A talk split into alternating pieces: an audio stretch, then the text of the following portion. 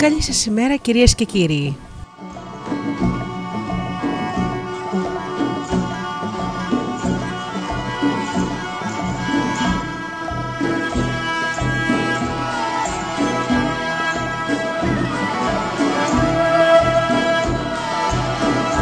Είναι η εκπομπή «Μύθοι και πολιτισμοί» με τη Γεωργία Αγγελή. Ζωντανά από το στούντιο Δέλτα, το ραδιόφωνο της καρδιάς μας.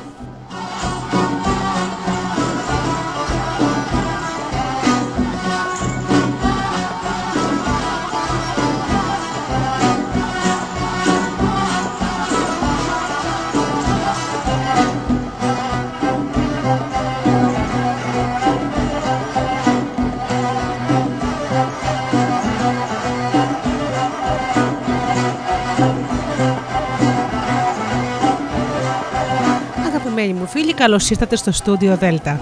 Να σας ευχαριστήσω και να σας καλημερίσω όλους εσάς που πληκτρολογείτε www.studiodelta.gr και είσαστε εδώ στην πρώτη σελίδα του σταθμού μας.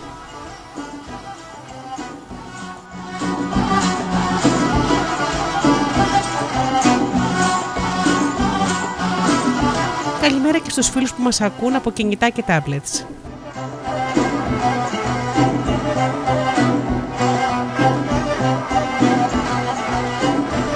Καλημερίζω και τους φίλους που μας ακούν από μουσικές σελίδες στις οποίες φιλοξενούμαστε, όπως είναι το Live24.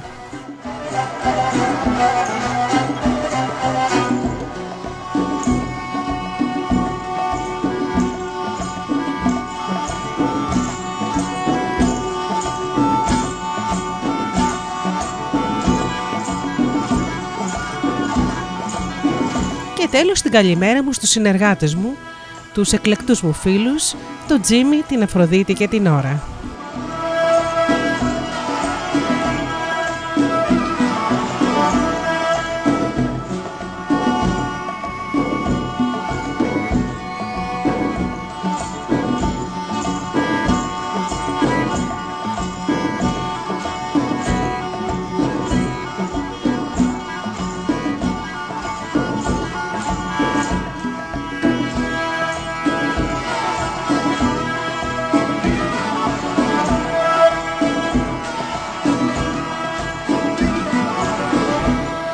Μου, σήμερα θα ακουστούν ε, παραμύθια και μύθια των Κελτών.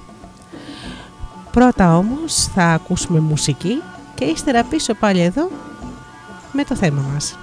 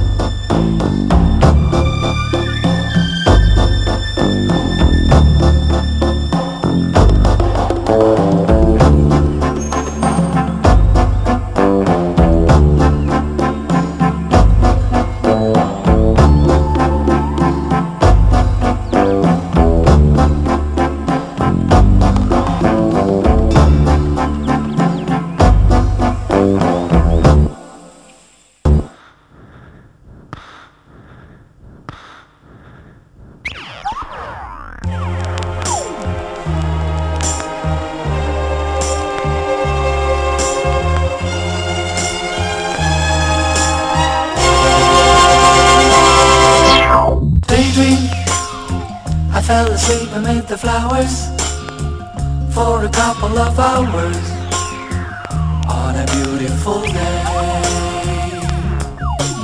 Daydream. I dream of you amid the flowers for a couple of hours. Such a beautiful day. Dreaming that he gave me a baby. You're crawling on the bathroom floor.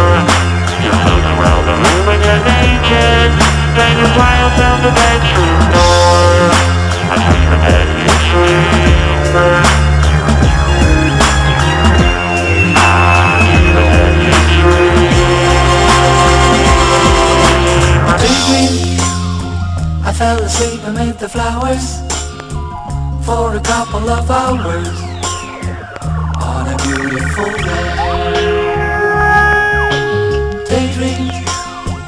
dream of you amid the flowers For a couple of hours.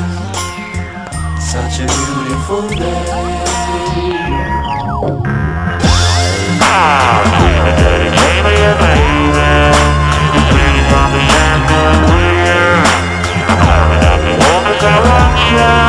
gonna be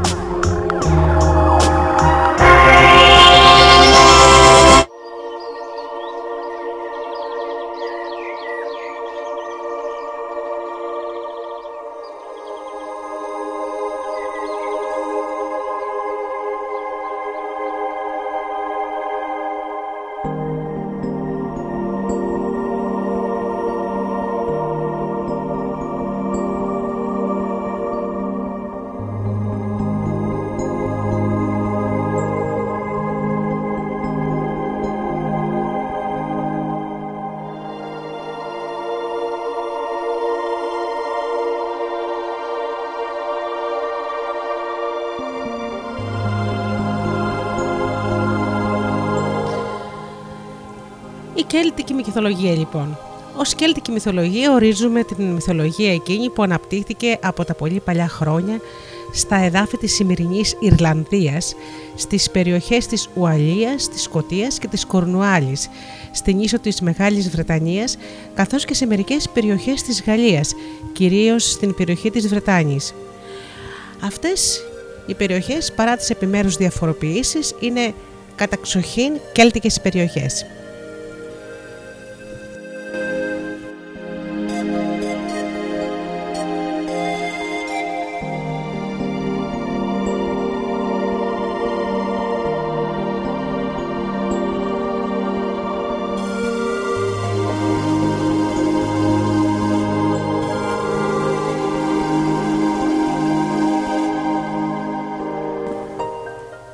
Κέλτες, λαός πολεμικός και με έντονα μεταφυσικά ενδιαφέροντα κατά τα αρχαϊκά χρόνια, εκτείνονταν από τον Κάφκασο ως τις παραδουνάβιες περιοχές δυτικά και προς νότον έως τις περιοχές της Μικράς Ασίας όπως η Μίλητος, της Ιωνίας, τα παράλια αυτής. Οι πληθυσμιακές ανακατατάξεις που φαίνεται ότι συγκλώνησαν ολόκληρη την Ευρώπη αρκετούς αιώνες π.Χ. όδησαν τους Κέλτες σε ένα μαζικό μεταναστευτικό ρεύμα προς τις περιοχές που αναφέρθηκαν πριν λίγο. Σε αυτές λοιπόν εγκαθίδρυσαν έναν ιδιαίτερο πολιτισμό, ξεχωριστό για τη δημιουργική φαντασία του και την επιμονή του να υπερασπίζεται με πάθος ό,τι θεωρεί άξιο για κάτι τέτοιο. Πάρα πολλές φορές, κολυμπώντας ενάντια στο ρεύμα της ιστορίας ή της εκάστοτε μόδας των καιρών, οι σύγχρονοι Κέλτες διακρίνονται ακόμη και σήμερα για τον πολύ εύθυμο αλλά και αρκετές φορές βλοσιρό χαρακτήρα τους, το, το απρόβλεπτο της προσωπικότητάς τους, όπως και τη σταθερή τους συνήθεια να ζουν μονίμως μέσα σε ένα fairy tale, σε μια νεραϊδοϊστορία, παραμυθένια ιστορία.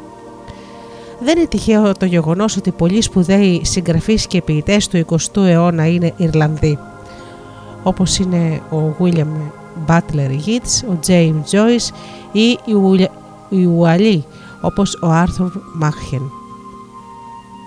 Για τους περισσότερους Κέλτες, τα υπερβατικά ζητήματα, οι θέματα που καθορίζουν τον κατά την κέλτικη μυθολογία και τις δοξασίες των δρύδιων άλλων παράλληλων κόσμο με το δικό μας είναι πολλές φορές τόσο συχνά αντικείμενα συζήτησης στην καθημερινή τους ζωή που λες και αυτή η τελευταία κρέμεται κάθε μέρα από την όσο δυνατόν μεγαλύτερη αποσαφήνιση αυτών των θεμάτων.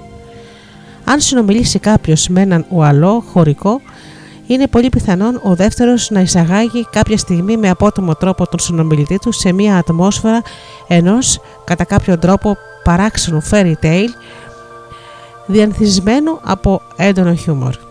Η κέλτικη μυθολογία διαιρείται σε δύο μεγάλους κλάδους. Ο πρώτος συναντά την προχριστιανική δριειδική παράδοση στην οποία ανήκουν κατά κύριο λόγο η κέλτικη κοσμογονία και η βαθιά γνώση της φύσης και ο δεύτερος φέρει έντονα τη σφραγίδα ενός πολύ ιδιότυπου χριστιανισμού γνωστικών καταβολών έτσι όπως τον εισήγαγε στην Ιρλανδία ο Άγιος Πατρίκιος, ο οποίος θεωρείται επίσης και ως προστάτης των ποιητών. Σε αυτό λοιπόν τον δεύτερο κλάδο υπάγεται και ο γνωστός μυθολογικός κύκλος του βασιλιά Αρθρούρου και των υποτών της στρογγυλής τραπέζης,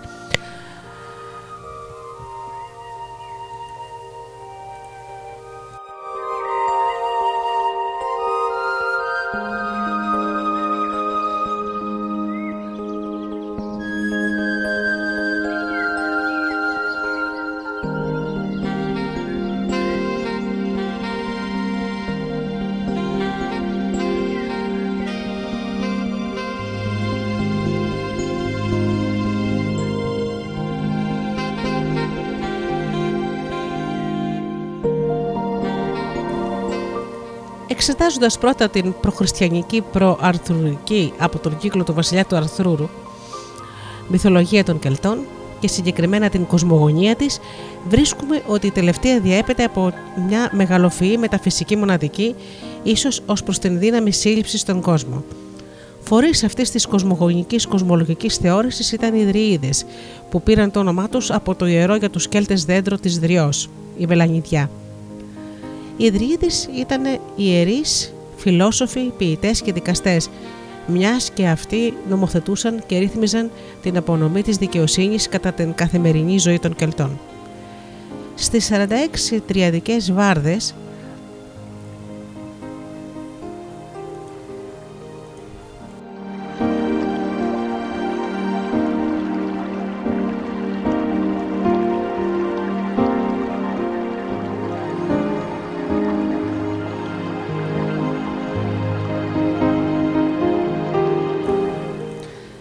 στις 46 τριαδικές βάρδες που πραγματεύονται με θαυμαστό τρόπο την κοσμογονία κατά τους Κέλτες Δρύδες, εν αρχή υφίσταται ο κύκλος Γκάιγκαντ, ο οποίος είναι άδειος, όπως δηλώνει το όνομά του, αδιαπέραστος και μόνο ο Θεός μπορεί να εισέλθει μέσα του.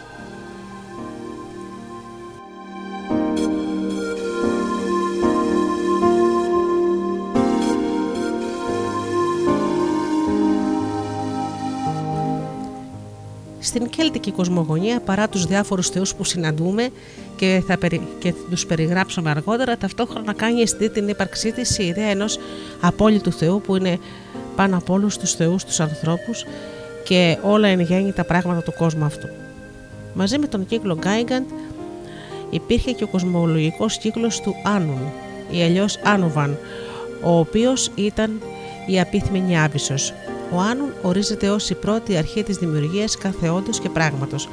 Ο κύκλος εκείνος, το απόλυτο σκότος, συνιστά ακόμη και την πρώτη ύλη της ουσίας κάθε δημιουργήματος.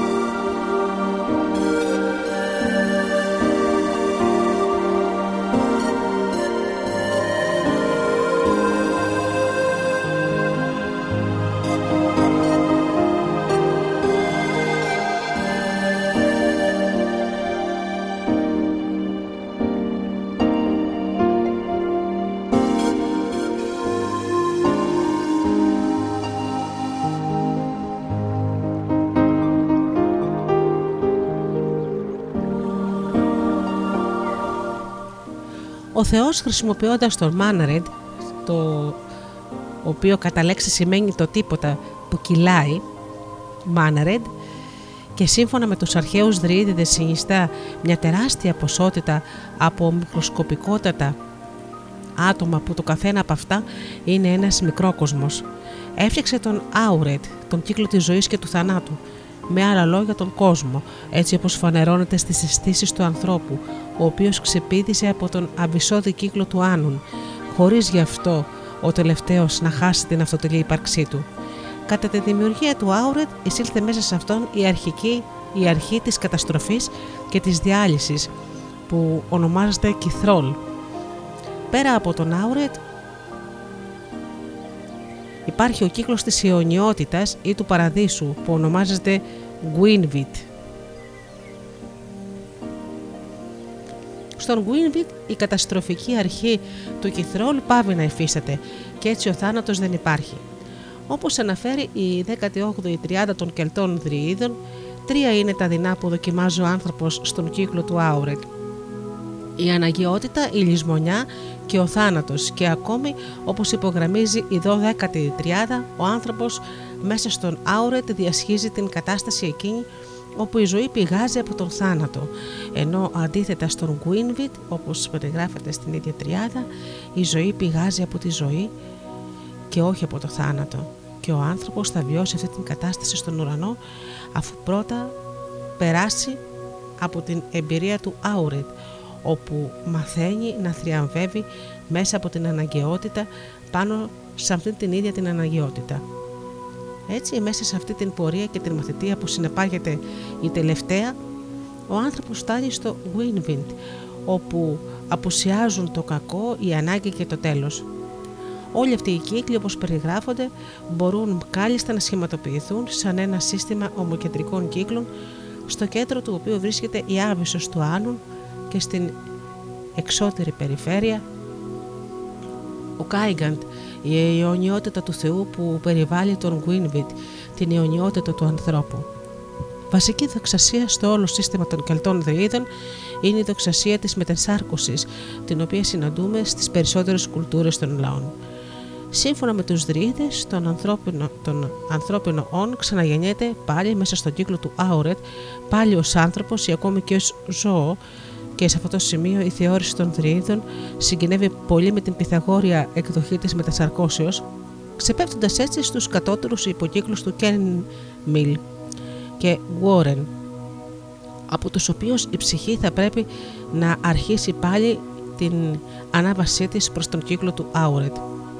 Κατά τους Δρυίδες η προσπάθεια για την αυτογνωσία και την αρετή είναι η καλύτερη επένδυση που μπορεί να κάνει άνθρωπος προσδοκώντας την οριστική απελευθέρωσή του από το θάνατο στον παραδείσιο κύκλο του Γκουίνβιτ, ενώ η άλυψη αυτή της προσπάθειας οδηγεί στην πτώση μέσα στους κύκλους του Κένμιλ και του Γκόρεν. Τόσο ισχυρή ήταν η βεβαιότητα των Κελτών για τη δοξασία της μετασαρκώσεως, ώστε αρκετές φορές δάνειζαν χρήματα ο ένας στον άλλον με την υποχρέωση από τον δανειζόμενο να επιστρέψει τα χρήματα στον δανειστή του κατά την επόμενη ζωή τους, όπου με ευκολία θα αναγνώριζαν ο ένας τον άλλον. Μάλιστα δε έχουν σωθεί ως σήμερα πολλά τέτοια συμφωνητικά έγγραφα. Κατά τους Κέλτες λοιπόν, παράλληλα με αυτόν τον κόσμο, έτσι όπως προσλαμβάνεται από τις αισθήσεις μας, υπάρχει ο κόσμος που ονομάζεται Seed, με το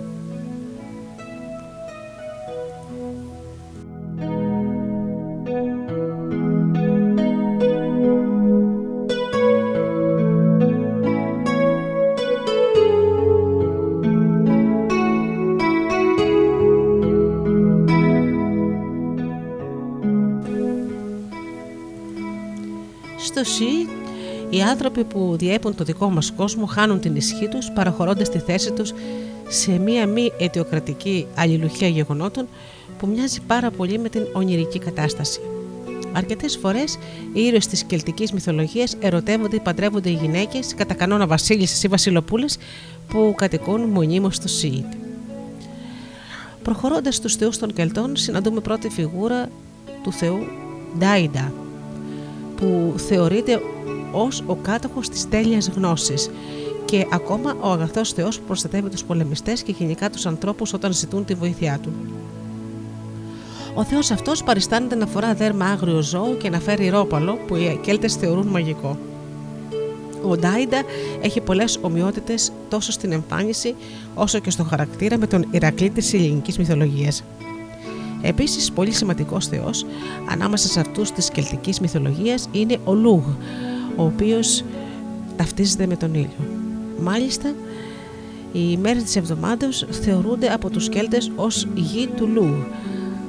Κοντά στους παραπάνω βρίσκονται οι Μακ Γκέτ, το όνομα του οποίου σημαίνει ο γιος του Άρωτρου, που είναι ο κατεξοχήν θεός της γεωργίας και της αγροτικής ζωής, και ο Μακ Τίλ, δηλαδή ο γιος του Πελέκιος, ο θεός του κεραύνου και των πολεμικών επιχειρήσεων. Οι τελευταίοι συνοδεύονται από στρατιές βοηθητικών θεών, από τις οποίες μερικές ονομάζονται Ντέβα, που όπως ξέρουμε Ντέβα στη σανσκριτική λέξη σημαίνει θεός και είναι αγαθά πνεύματα και άλλες καλούνται φόμπορς και θεωρούνται ως πονηρά και κακόβουλα πνεύματα και κάποιες φέρουν την προσωνυμία μητέρες και συνιστούν θεότητες που σχετίζονται με την εφορία, τη γονιμότητα και την πλάστηση. Με την τελευταία σχετίζεται επίσης ο πολύ γνωστός κέλτικος θεός Κερνούνος, ο οποίος φέρει πολλές διακλαδώσεις κεράτων στην κεφαλή του, όπως ακριβώς φέρει ένας τάραντος και προς τιμήν του οποίου οι Κέλτες διεξαγάγουν πολλές μυητικές εκδηλώσεις και γιορτές που διακρίνονται για το πολύ παράξενο φαντασμαγορικό χρώμα τους. Ο Κερνούνος είναι θεός της γης, αλλά και του ουρανού, υποδηλώνοντας με ένα πολύ ιδιαίτερο τρόπο στην σοφία που εντοπίζεται στις σχέσεις μεταξύ ουρανού και γης. Σύμφωνα με τις απόκριφες μυητικές διδασκαλίες των Κελτών, Δριίδων, ο Κερνούνος προσωποποιεί και αντιπροσωπεύει ως εικονική μικρογραφία ολόκληρο το σύμπαν. Έντονη κάνει την εμφάνισή της ανάμεσα στους Κέλτες θεούς η λεγόμενη τριαδική θεά που συνήθως ονομάζεται Μόριγκαν, και έχει ταυτόχρονα τις όψεις μιας ηλικιωμένης, μιας όρημης και μιας νεαρής γυναίκας, φέροντας στο νου το ανάλογο τριπλό σχήμα των θετικών θεών της γης στην ελληνική μυθολογία που είναι η Εκάτη, η Δήμητρα και η κόρη της Επερσεφόνη. Τα ονόματα των τριών όψεων εκδηλώσεων της θεάς Μόριγκαν είναι Μάχα, Νέμιν και Μπάνουα. Μάλιστα ως Μπάνουα παντρεύτηκε τον αγαθό θεό Ντάιντα και γέννησε από αυτόν τον θεό τον Έγνους, ο οποίος έγινε αργότερα ο θεός του χρόνου. Η Μπάνουα εμφανίζεται επίσης με τη μορφή κορακιού να συνοδεύει το θεό Λου στις μάχες όπου έχει την αποστολή να μεταφέρει τους πολεμιστές που σκοτώθηκαν στον παράλληλο κόσμο Σιήτ. Σε αυτόν τον τελευταίο μάλιστα η θεά βασιλεύει σε μια περιοχή που ονομάζεται χώρα των γυναικών είναι ο θεός Κρόμ Κρούγ.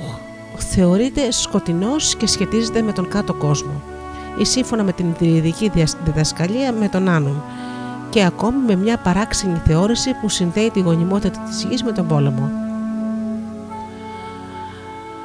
Ο Μανουίθαν Μάκλιρ είναι ο θεός της θάλασσας και πολλές φορές μετέχει ο ίδιος ενεργός στις περιπέτειες των θαλασσοπόρων. Ακόμα στο κελτικό πάνθεον συναντούμε τη φιγούρα της θεάς Σίλα Νέι Γιχ που θεωρείται ως θεά της δημιουργίας και της καταστροφής. Παραστάνεται συνήθως ως μια πολύ γκροτέσκα μορφή που θυμίζει καλιακατζαράκι, δείγμα του πολύ ιδιαίτερου χιούμορ των Κελτών, ακόμα και όταν οι τελευταίοι προσεγγίζουν τα πλέον βαθιά ζητήματα της ζωής και του θανάτου. Επίσης, μεταξύ των υπόλοιπων θεών ξεχωρίζουν η θεά Ντάουνου, που θεωρείται η πρώτη μητέρα των Κελτών. Μια από τις θεμελιακές φυλές της Ιρλανδίας ονομάζεται Τούθα Ντέι Ντάν, παίρνοντας το όνομά της από τη, θεά, από τη θεά Ντάνου. Αξίζει να σημειωθεί πως το σκάκι που χέρι ξεχωριστή εκτίμησης ανάμεσα στους Κέλτες αναφέρεται από αυτούς αρκετές φορές ως το παιχνίδι των θεών. Στην Κέλτικη μυθολογία οι θεοί αλλά και οι ήρωες παίζουν ένα παιχνίδι που μοιάζει με το σκάκι και ονομάζεται Γουίθμπουιλ. Όταν παίζουν οι θεοί αυτό το σκάκι λέγεται πως πολλές φορές καθορίζουν την έκβαση των μαχών και τις μοίρες των ανθρώπων. Όσον αφορά το, το προχριστιανικό προαρθουρουρικό μέρος της κέλτικης μυθολογίας έχουμε σε αρκετά σημεία αυτού την περίπτωση εκείνη που ο μύθος συμπίπτει με ιστορικά γεγονότα. Έτσι, στους μύθους που πραγματεύονται την απίκηση της Ιρλανδίας έχουμε πρώτα την εμφάνιση του Πάρθολων, ο οποίος θεωρείται ως ο πρώτος που κατοίκησε το νησί μετά τους θεούς φτάνοντας εκεί μαζί με τη γυναίκα του Ντάλνα και 24 ζεύγοι ανδρών γυναικών. Ο Πάρθολον και η Ντάλνα έγιναν ο πρώτος βασιλιάς και η πρώτη βασίλισσα αντίστοιχα της Ιρλανδίας. Εικάζεται ότι ήλθαν μέσω της Ιβηρικής Χερσονήσου από περιοχές του τότε ελλαδικού χώρου. Μια θεωρία που φαίνεται σήμερα η επικρατέστερη ανάμεσα σε άλλες και που τεκμερίωσε με συγκλονιστικά στοιχεία ο συγγραφέας ερευνητής Ρόμπερτ Graves. Πράγματι μας αφήνει έκπληκτος η απίστευτη ομοιότητα των νεολιθικών Ιρλανδικών τύμφων με αυτούς της Κρήτης και των Μικινών. Η ομοιότητα της Ιρλανδικής παραδοσιακής μουσικής με την αντίστοιχη του ελλαδικού χώρου και ακόμη η πεποίθηση βεβαιότητα μιας μεγάλης μερίδας Ιρλανδών που θεωρούν τους Έλληνες ως αδελφούς τους.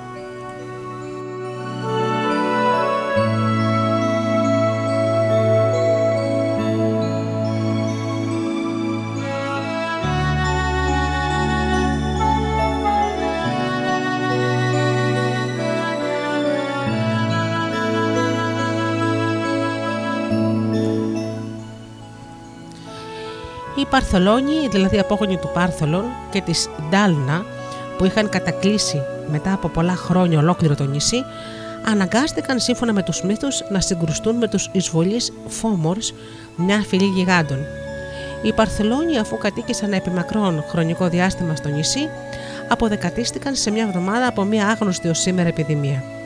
Μόνο ένας από αυτούς επέζησε, ο Τούν Μακ Κάριλ, για να διαφυλάξει την ιστορία της φύλης αυτής και τις ερχόμενες γενιέ, για τις ερχόμενες γενιές. Κατόπιν έχουμε την άφιξη των Νεμεδίων στην Ιρλανδία.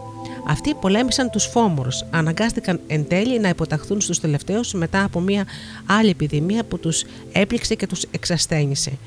Τους Νεμεδίους ακολούθησαν οι τέσσερις φυλές των Fair Balls, οι οποίοι ήταν εκείνοι που χώρισαν τη γη της Ιρλανδίας σε τέσσερα μέρη, επαρχίες.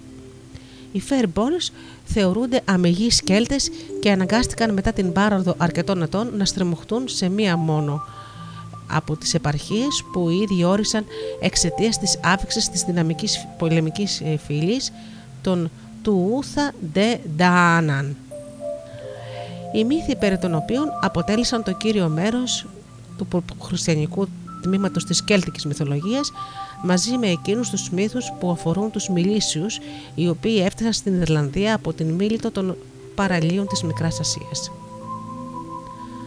Ο κορυφαίος ίσως ήρωας της κελτικής μυθολογίας είναι ο Κου Χούλιν. Η ιστορία του αναγάγεται ε, στην διακυβέρνηση του βασιλείου Ούλτσερ μια από τις τέσσερις επαρχίες βασίλεια της Ιρλανδίας από τον Κόναρ ή Κόναρη ο οποίος ανέλαβε τον θρόνο αντί του μεγαλύτερου σε ηλικία ετεροθελού αδελφού του, Φέργκου, κατόπιν μιας συμφωνίας που έκανε ο τελευταίος με τη μητέρα του Κόναρ, την Νέσα. Ο Κόναρ αποδείχτηκε ένας ιδιαίτερα αγαπητός στον λαό του βασιλιάς και στις μέρες του το Ούλτσερ γνώρισε μια εποχή μεγάλης ακμής. Κατά την περίοδο της βασιλείας του έμελε να γεννηθεί ο Κου Χου, Χουούλιν με ένα αρκετά παράξενο τρόπο όπως θα δούμε. Κάποτε στο Ούλτσερ αναστατώθηκε από την ξαφνική εξαφάνιση της Ντέτι είναι, κόρης του αρχιδρύδη Κάφδα μαζί με 50 ακόμα κοπέλες της αυλής του Βασιλιά Κόναρ. Για τρία ολόκληρα χρόνια κάθε προσπάθεια εντοπισμού και ανέβρεσής τους αποδείχτηκε επαλπιστικά μάτι. Σαν μην έφτανε αυτό, σμήνοι άγριων πτηνών κατέπεσαν από τον ουρανό και άρχισαν να καταστρέφουν τα σπαρτά της χώρας. Ο Κόναρ επιχείρησε να εξολοθρεύσει τα πτηνά, στείνοντας μαζί με τους στρατιώτες του συχνές ενέδρες. Όμως οι προσπάθειες αυτές δεν έφεραν κανένα αποτέλεσμα, μιας και τα άγρια πτηνά ένιωθαν αμέσως την παρουσία των διοκτών τους και απομακρύθηκαν γρήγορα πριν οι τελευταίοι επιχειρήσουν οτιδήποτε εναντίον τους. Κάποια μέρα τα πτηνά κατέφυγαν στο λόφο Έγκους κοντά στον ποταμό Μπόινε και εκεί τα ακολούθησαν ο Κόναρ με τους στρατιώτες του ώσπου κάποια στιγμή πρόσεξαν ένα σπίτι στο λόφο που έμοιαζε να είναι κατεληλημένο. Προχωρώντας πιο πέρα, βρέθηκαν μπροστά σε ένα παλάτι και η περιέργειά τους φυσικά δεν άργησε να τους οθήσει να μπουν μέσα στο κτίσμα και να δουν ποιοι παράξενοι ένοικοι συμπλήρωναν με την παρουσία τους στην ύπαρξη αυτού του παράξενου παλατιού σε ένα τόσο απροσδόκητο για κάτι τέτοιο μέρος. Η έκπληξη του Κόναρ και όλων των ακολούθων του ήταν πράγματα περίγραπτη όταν είδαν την χαμένη για τρία χρόνια Ντετίνε συντροφιά με έναν υπότι να τους χαιρετάει με μεγάλη εγκαρδιότητα. Ποιος είναι ο άντρας αυτός, ρώτησε ο Κόναρ την είναι. Λου ονομάζεται και είναι γιος της Έθνη. Σαν σε ξαφνική έκλαμψη, ο Κόναρ κατάλαβε τότε πως βρισκόταν ήδη στον παράλληλο κόσμο του Σίι. Μέσα εκεί ακόμη είδαν και ένα μωρό που τους χαμογελούσε. Η είναι. κοίταξε τότε τον Λούγο και αμέσως μετά έγνεψε με νόημα στον Κόναρ. Ο βασιλιάς του Ούλσερ και οι ακολουθοί του δεν επέστρεψαν μόνοι τους από τον παράλληλο κόσμο. Είχαν φέρει μαζί τους και το μωρό της τι είναι, έχοντας δώσει στην δεύτερη την υπόσχεση ότι θα μεγαλάνουν με τον καλύτερο και αρμόζοντα τρόπο το παιδί. Λέγεται δε πως όταν αντίκρισε το παιδί έναν από τους πιο φημισμένους δρύδε του Ούλτσερ, έπεσε ξαφνικά σε έκσταση και άρχισε να προφητεύει ότι όταν θα μεγάλωνε το παιδί θα γινόταν ο πιο ένδειξος πολεμιστής που γνώρισε ποτέ η Ιρλανδία και ακόμη θα έπαιρνε εκδίκηση από τους εχθρούς του Ούλσερ για όλα τα κακά που είχαν προξενήσει τελευταία στην πόλη. Όταν το παιδί ένιγμα μεγάλωσε αρκετά, μπήκε στη σχολή εκγύμνασης πολεμιστών που υπήρχε στην αυλή του βασιλιά Κόναρ και άρχισε να εκπαιδεύεται σε όλες τις μορφές της οπλομαχητικής τέχνης. Εκείνες τις μέρες πήρε και το όνομα που θα το συνόδευε στο εξής σε όλη του τη ζωή από το ακόλουθο περιστατικό. Ένα βράδυ ο βασιλιάς Κόναρ και οι ακολουθοί του πήγαν στο σπίτι του σιδηρουργού Κούλαν στην τοποθεσία που λεγόταν Κούλεϊ για να παρευρεθούν σε μια γιορτή που διοργάνωνε κάθε χρόνο ο τελευταίος. Ο Κόναρ πρότεινε στον νεαρό για την Ντετίνε να τον ακολουθήσει, ωστόσο εκείνος, μη θέλοντας να αφήσει στη μέση έναν αγώνα χόκκι που έπαιζε, είπε στο Βασιλιά πως θα ερχόταν αργότερα στο σπίτι του Κούλαν. Το γλέντι είχε προχωρήσει και η ευθύμια των συνδετεμόνων του Κούλαν είχε φτάσει στο ζενήθ της, όταν ξάφνο του ρολιοκτό του σκύλου φύλακα του σιδηρουργού κοκάλωσε τους πάντες, εξαφανίζοντάς τους την επιθυμία από τα πρόσωπά τους. Όπως ήταν φυσικό, σηκώθηκαν όλοι από τα τραπέζια και έτρεξαν έξω στην αυλή να δουν τι συνέβαινε. Αντίξαν το σκύλο να κοίται νεκρός μπροστά στα πόδια του γιού της Δετίνε, ο οποίος μόλις είχε φτάσει για να λάβει μέρος στη γιορτή. Ήταν φανερό πως είχε προηγηθεί μια φοβερή πάλη ανάμεσα στο αγόρι και το ζώο. Το πιο εξωφρενικό ερώτημα όμως σε αυτή την περίπτωση ήταν πως το αγόρι μπόρεσε να καταβάλει την τερατώδη δύναμη του σκύλου του Κούλαν, που όμοιά τη δεν υπήρχε όχι μόνο στο Ούλτσερ, αλλά και σε ολόκληρη την Ιρλανδία. Ήταν φανερό πλέον πως αυτό το αγόρι ήταν κάθε άλλο παρά ένα συνηθισμένο παιδί της ηλικίας του. Ενώ ο Κόναρ και οι ακόλουθοί του παρατηρούσαν αυτή τη σκηνή με απορία και χαρά, ο δεσεριστημένο Κούλαν στεκόταν περίληπο πάνω από το άψυχο σώμα του σκύλου φυλακά του, για τον οποίο ήταν σίγουρος πως δεν θα βρίσκε ποτέ αντικαταστάτη άξιο. Το αγόρι, θέλοντας να αποζημιώσει τον δυστυχή σιδηρουργό και αφού του είπε πρώτα ότι δεν είχε καμιά πρόθεση να σκοτώσει το σκύλο του, αν ο δεύτερος δεν του είχε επιτεθεί ξαφνικά και δίχως αιτία, πρότεινε να πάρει ένα από τα κουτάβια του νεκρού ζώου και να το αναθρέψει ως μελλοντικό φύλακα του σπιτιού του. Ώσπου να μεγάλωνε το κουτάβι, προθεμοποιήθηκε ο ίδιος να φυλάει το σπίτι του Κούλαν, αρκεί ο δεύτερος να του προμήθευε μόνο ένα ακότιο και μία ασπίδια. Ο Κούλαν δέχτηκε και από τότε κάτω από τις επιφημίες και τις επιδοκιμασίες των υποτών το αγόρι πήρε το όνομα Κου Χου, Χου, Χουούλιν που σημαίνει ο σκύλος του Κούλαν, τυπική περίπτωση του κέλτικου χιούμορ. Όταν ο, ο Κου Χουούλιν μεγάλωσε λίγο ακόμη σε ηλικία, ο βασιλιάς Κόναρ τον έχρισε υπότι και ο ήρωας ήταν έτοιμος για περιπέτειες που ανάμεινε και τον ανάμειναν.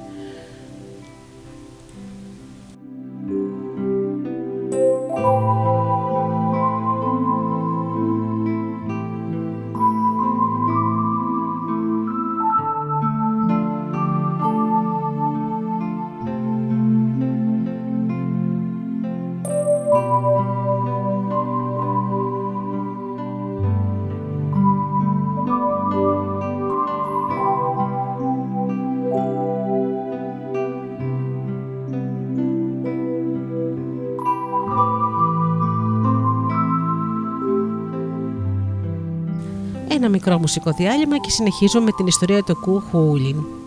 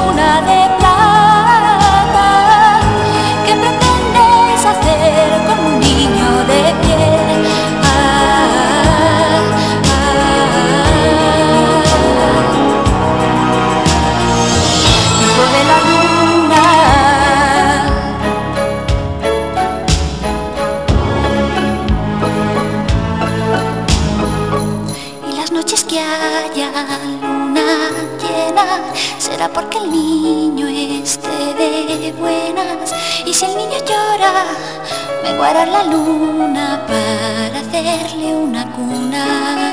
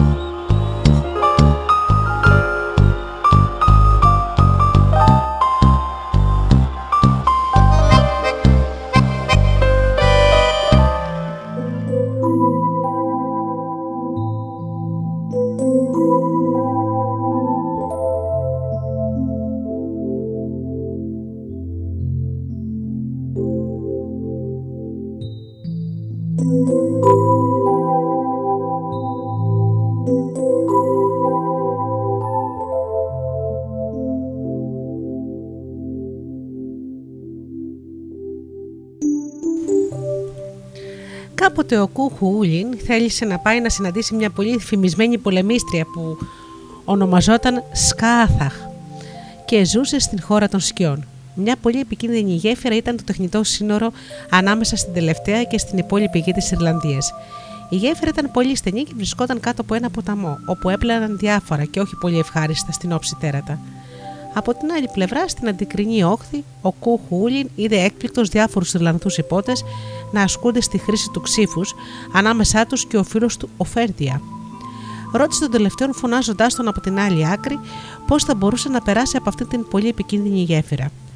Άκουσε το Φέρντια να του λέει πως όποιος επιχειρούσε να βαδίσει πάνω στη γέφυρα, τότε αυτή την αζόταν προς τα πάνω και εξφενδόνιζε τον διαβάτη προς τα πίσω. Αν δεν προσπαθούσε να τη διασχίσει με μικρά πηδήματα, τότε δεν θα είχε πιθανότητα να μην γλιστρήσει και να βρεθεί στα στόματα των πεινασμένων τεράτων του ποταμού. Και πώς βρεθήκατε όλοι εσείς στην αντίπερα όχθη, ρώτησε ο Κούχου τον Φέρντια. Η απάντηση του δεύτερου ήταν ενηγματική και παράξενεψε τον ήρωα. Κανένας από εμάς δεν πέρασε από τη γέφυρα. Την επόμενη μέρα, ο Κούχου θα επιχειρούσε το μεγάλο τόλμημα. Αφού δοκίμασε τρεις φορές ανεπιτυχώς να περάσει τη γέφυρα με μικρά πηδηματάκια, την τέταρτη φορά πήδηξε ακριβώς στο κέντρο της, αχρηστεύοντας έτσι κατά κάποιο τρόπο την αντίδραση της γέφυρας και με ένα δεύτερο πήδημα βρέθηκε στην περιοχή της Κάθαχ. Η τελευταία θαύμασε το θάρρος του Κου Χούλιν και του είπε πως μπορούσε να μείνει στη χώρα της όσο καιρό ήθελε. Ο Κου Χούλιν πέρασε τον χρόνο του στην χώρα της Κάθαχ βελτιώνοντας τον εαυτό τους στις πολεμικές τέχνες και στη χρήση ενός καινούριου όπλου που συνάντησε εκεί του Γκέμπολχ, το οποίο εξφενδονιζόταν με το πόδι και όταν έπλητε τον εχθρό, τα κομμάτια του τειναζόταν προς όλα τα μέρη του σώματός του δεύτερου. Κάποτε ξέσπασε μεγάλος πόλεμος ανάμεσα στον Σκάθαχα και την πριγκίπισσα Ιφέη, που ήταν επίσης πολύ σκληρή πολεμίστρια στο πεδίο της μάχης ήρθε και ο Κουχούλιν αποφασισμένος να βοηθήσει όσο μπορούσε τη Σκάθαχ και την χώρα του όπου κάποια στιγμή βρέθηκε μπροστά στην Ιφέη και βέβαια η μονομαχία αυτών των δύο ήταν αναπόφευκτη. Παρεπιπτόντως, ο Κουχούλιν πρόσεξε ότι η Ιφέη ήταν εκτός από αγέροχη πολεμίστρια και μια εντυπωσιακά όμορφη γυναίκα. «Τι αγαπά η πριγκίψα περισσότερο στον κόσμο» ρώτησε ο, ήρωα, ο ήρωας στην Ιφέη. Η δεύτερη του απάντησε: Το άρμα και τον αρματιλάτη μου. Αυτή η πληροφορία θα χρησιμεύε αργότερα στο, στον Κου Χούλιν. Στη μάχη που ακολούθησε, ο ήρωας βρήκε το δασκαλό του, όπως λέμε μερικές φορές στη ζωή μας. Μιας και η Φέη αποδείχτηκε αριστοτέχνης του ξύφους και πολύ επίμονη ξυφομάχος. Σε μια στιγμή, μάλιστα, με ένα αριστουργηματικό ξυφισμό, η πριγκίπισσα έσπασε το ξύφος του Κούχουλιν από τη λαβή του. Ο Κούχουλιν, παίζοντας το τελευταίο του χαρτί, φώναξε τότε στην Ιφέη. Κοίταξε πίσω σου το άρμα σου, έπεσε στον κρεμό. Και η πριγκίπισσα ξαφνιάστηκε και παρασυρμένη έστριψε το κεφάλι προς τα πίσω. Φυσικά ο Κούχουλιν δεν άφησε την ευκαιρία να φύγει. Όρμησε αμέσως στην Ιφέη και αφού την αφόπλησε, την σήκωσε και την έβαλε πάνω στους δυνατούς του ώμους. Η Φέη είχε, η Φέη είχε νικηθεί από το έξυπνο τέχνασμα του ήρωα. Όμω ήδη ένιωθε την καρδιά της να σκερτάει για τον Κου Χούλιν και δεν άρχισε να συνειδητοποιήσει πως ήταν ερωτευμένη μαζί του, πράγμα που δεν έμεινε χωρίς ανταπόκριση, μιας και κάθε άλλο παρά αδιάφορη ήταν η παρουσία της πολύ όμορφης και θαραλέας Ιφέη στα μάτια του ήρωα Κου Χούλιν. Τα πολύ παλιά Ιρλανδικά βιβλία Dean Cow ή αλλιώς Λέμπορ Να Χούντρε και Ταν Μπο Κούλεϊ μας δίνουν πολλές πληροφορίες για τη ζωή και τη δράση του ήρωα Κου Χούλιν και επίσης για το λεγόμενο πόλεμο των δύο τάβρων. Έναν από τους δύο σημαντικότερους κελτικούς μύθους της Ιρλανδίας που σχετίζεται με τον ήρωα αυτόν. Κάποτε ένας από τους επιφανείς άρχοντες του Ούλστερ έκανε μια γιορτή προς τιμή του νεογέννητου του κοριτσιού του. Στη γιορτή προσήλθαν ο βασιλιάς Κόναρ, ο Δρύδης Κάθβα, ο υπότης Φέργους και πολλά άλλα μέλη της εξέχουσας στην αυλή του Κόναρ αδελφότητας των κόκκινων εποτών.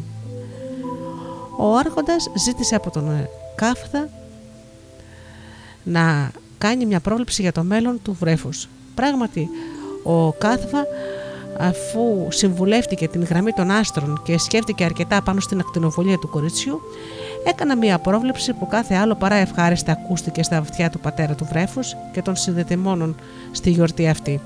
Είπε λοιπόν πως θα γινόταν η ωραιότερη γυναίκα της Ιρλανδίας όταν θα μεγάλωνε, Όμως η καταστροφή θα έφτανε στο Ούλστερ εξαιτίας της. Επικράτησε πανικό στους υπότες όταν άκουσαν την προφητεία και μάλιστα κάποιος από αυτούς πρότεινε να θανατωθεί το κορίτσι. Πιο ψύχρεμο παρανέβη ο βασιλιάς Κόναρ, ο οποίος δήλωσε πως θα επιχειρούσε να αλλάξει το πεπρωμένο του βρέφους με τον εξής τρόπο. Όταν θα μεγάλωνε δεν θα παντρευόταν κανέναν άλλον εκτός από τον ίδιο τον βασιλιά του Ούλστερ. Όταν μεγάλωσε η Ντίρντρι και έφτασε τελικά σε ηλικία γάμου, άρχισαν αμέσως στο Ούλστερ την προετοιμασία του γάμου της με τον Κόναρ. Όμως η νεαρή γυναίκα είχε ήδη ερωτευτεί έναν υπότη της αυλής του βασιλιά, τον Νάση. Ο υπότης συμφώνησε με την Ντίρντρι να φύγουν από το Ούλστερ της Ιρλανδίας και να περάσουν απέναντι στη Σκοτία όπου θα κατέβαιναν εκεί και θα κατέφευγαν στο βασιλιά των Πικτών. Οι Κέλτες, όπως ονομάζονται άλλωστε οι Κέλτες Σκότι. Το όνομά τους σχετίζεται με την λέξη pict, στα αγγλικά picture, που υποδηλώνει την εικόνα, τη ζωγραφιά και το σχέδιο και αυτό διότι οι Σκότοι τότε συνήθιζαν να καλύπτουν το μεγαλύτερο μέρος του σώματός τους με τατουάζ. Όταν φτάσαν στη Σκωτία, ο Νάζη και η Ντίρτρι δεν ε, κάθισαν για πολύ στην αυλή του βασιλιά των Πικτών, ε, διότι ο τελευταίος ερωτεύτηκε την πολύ πολύ όμορφη Ιρλανδή και μάλιστα ε, με τέτοια απρόσμενη εξέλιξη θα δημιουργούσε προβλήματα στο ζευγάρι που μόλις είχε φυγατευτεί από την Ιρλανδία. Έτσι έζησαν σε ένα απομονωμένο δάσος στο Γκλεν Έτεβ μαζί με τα αδέρφια του Νάση και τους ακολουθούς του.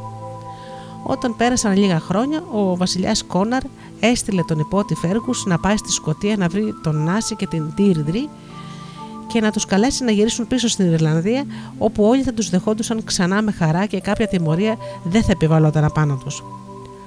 Το ζευγάρι πίστηκε από τα λόγια του Φέργους και έτσι ξαναγύρισαν στο Ούλστερ. Εκεί τέθηκαν κάτω από την προστασία του Φέργους και έμειναν προσωρινά στον πύργο της αδελφότητας των κόκκινων υποτών. Ο Κόναρ, όταν έμαθε την άφηξη του Νάση και της Δίρντρη, έμαθε, έστειλε έναν υπότη να πάει να τους δει.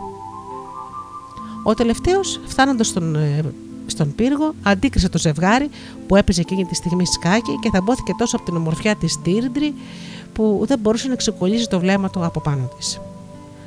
Ο Νάση όμως αντελήφθη τον υπότη και εκνευρισμένος πήρε ένα κομμάτι από τη σκακέρα και εξφεδονίζοντά το πάνω σε αυτόν, του έβγαλε το μάτι. Όταν ο Κόνορ έμαθε για αυτό το συμβάν, έστειλε αμέσως στρατό να συλλάβει το ζευγάρι, διότι είχε τραυματίσει έναν απεσταλμένο υπότη του.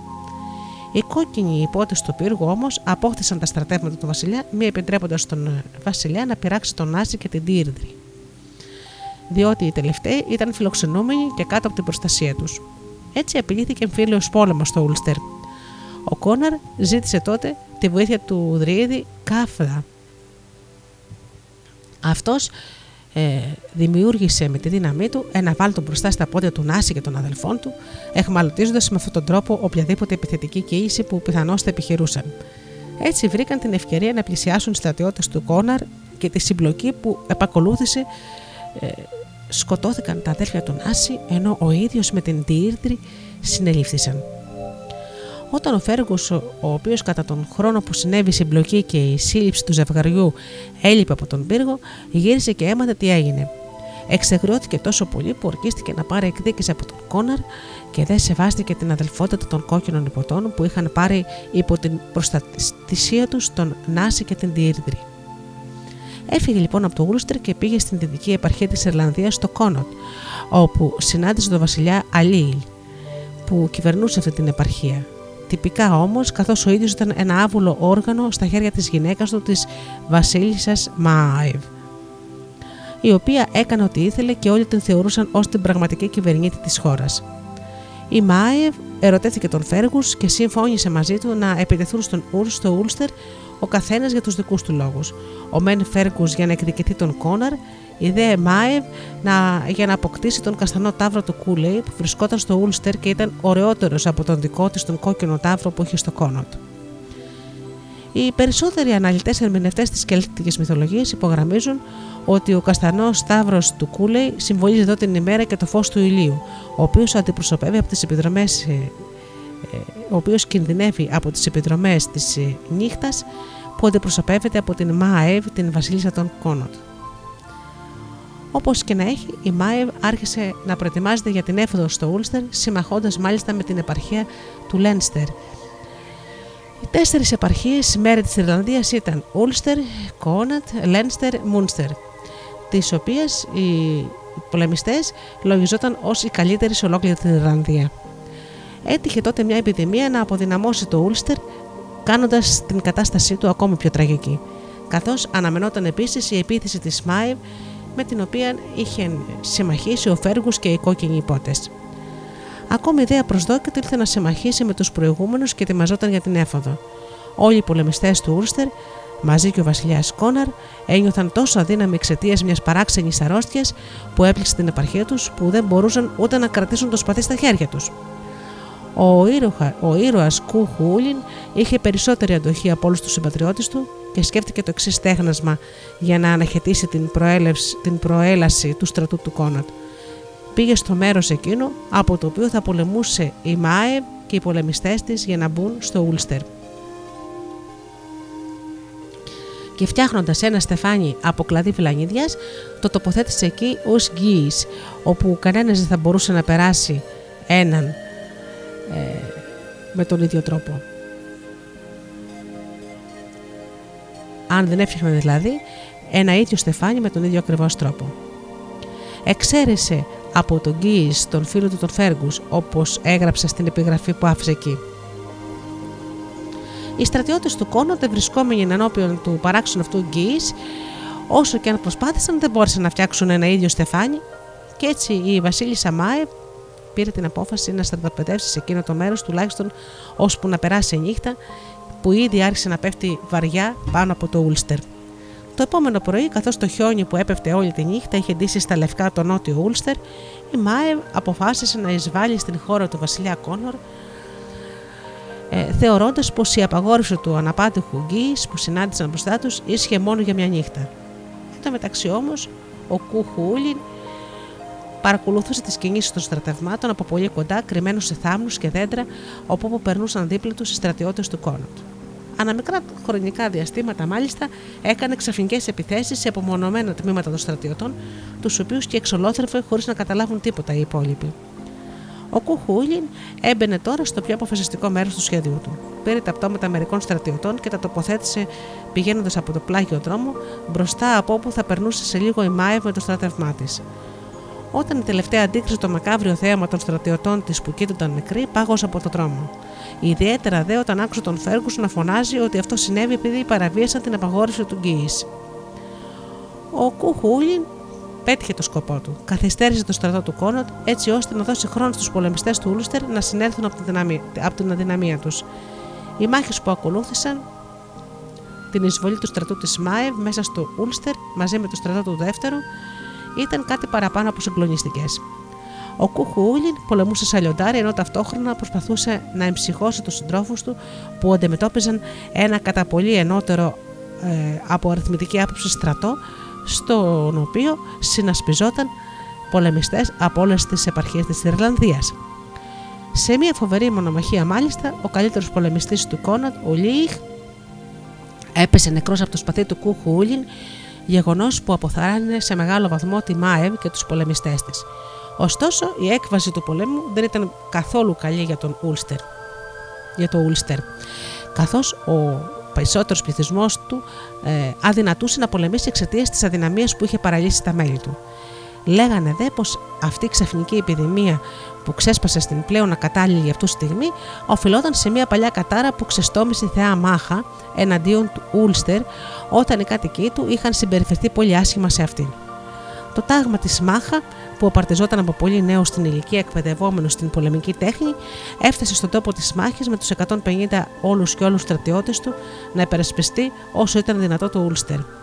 Στη μάχη που ακολούθησε έπεσαν όλοι μέχρι ενός, παρότι είχαν καταφέρει να εξολοθρεύσουν τον τριπλάσιο από αυτούς αριθμό στρατιωτών από την αντίπολη παράταξη. Όταν ο Κούχουλιν έμαθε για την εξουσιοδοτέρωση του τάγματος της Μάχα, λύσταξε από την οργή του. Άρχισε να ουρλιάζει με πραγματικά εξόκοσμες φωνές και σε κατάσταση φρενίτιδας όρμασε με τα όπλα του ενάντια των αντιπάλων του. Είναι μια από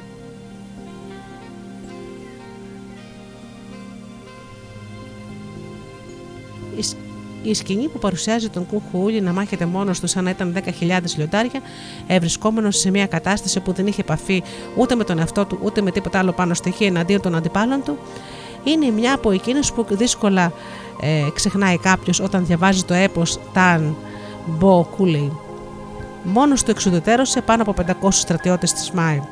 Λέγεται το πατέρας του, ο Θεός Λούγ, σε εκείνο τη μάχη, παραστεκόταν δίπλα στο γιο του και τον βοηθούσε στον άγιο αγώνα του εναντίον των πολυάριθμων εχθρών του.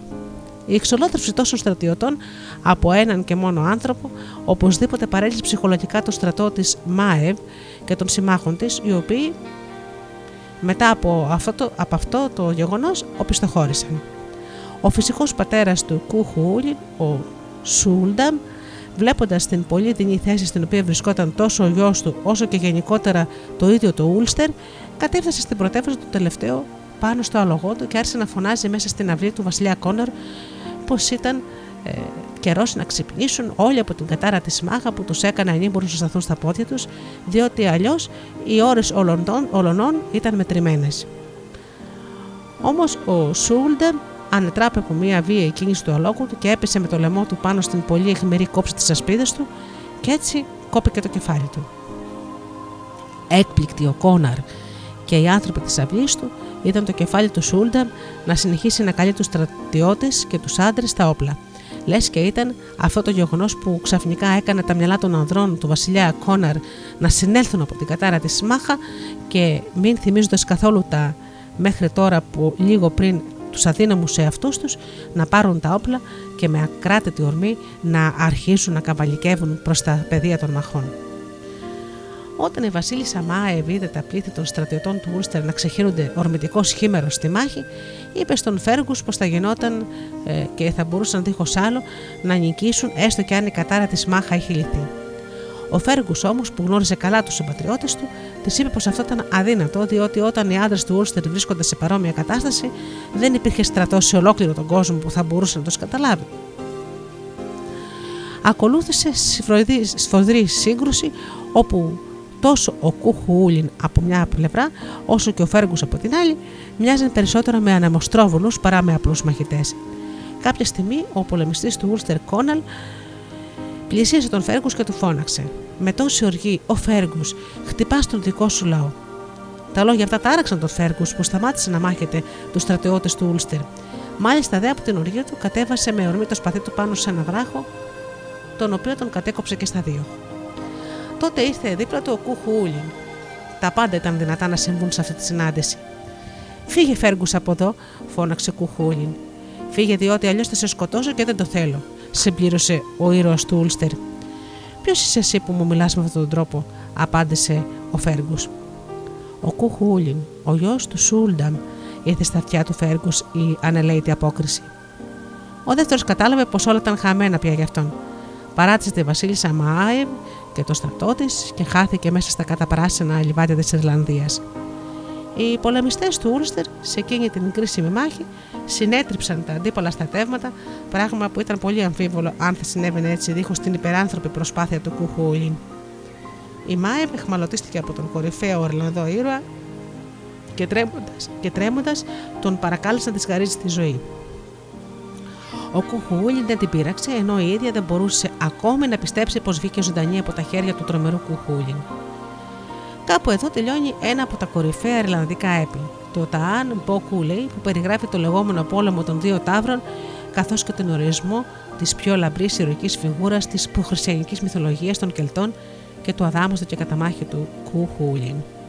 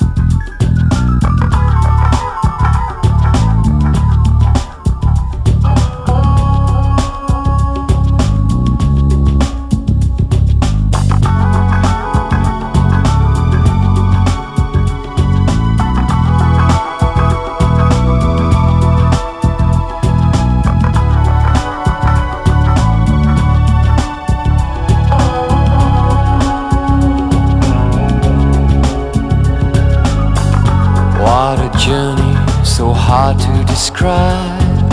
Your harbor so small, the ocean so wide. Spin the wheel, spin the wheel, go wherever she spins.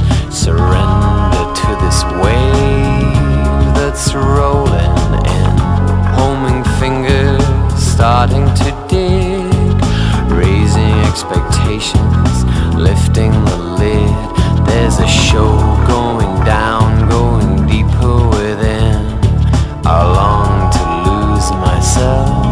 Inside inside skull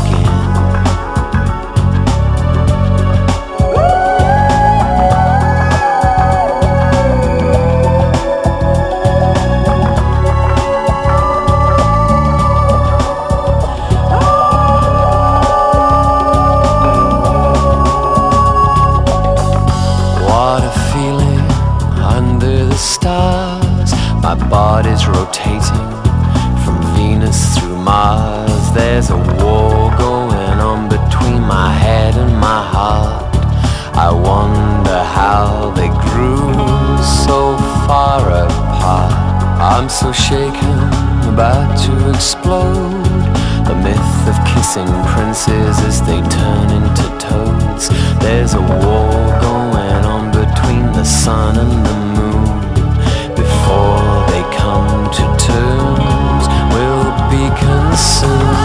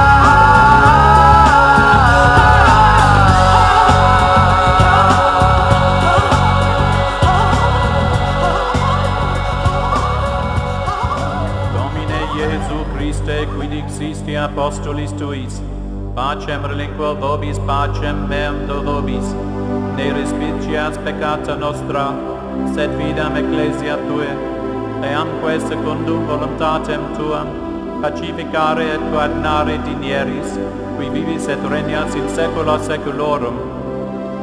Pax Domini sit semper vobis,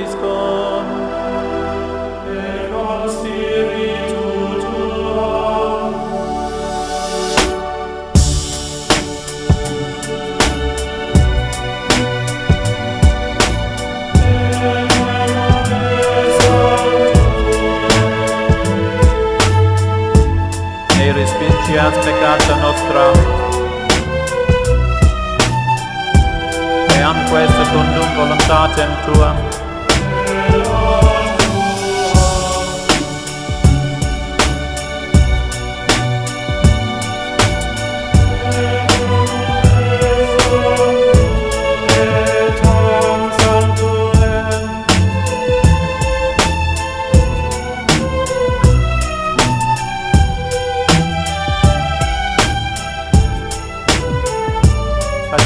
mare et quad nare dinieris, qui vivis et regnas in saecula saeculorum.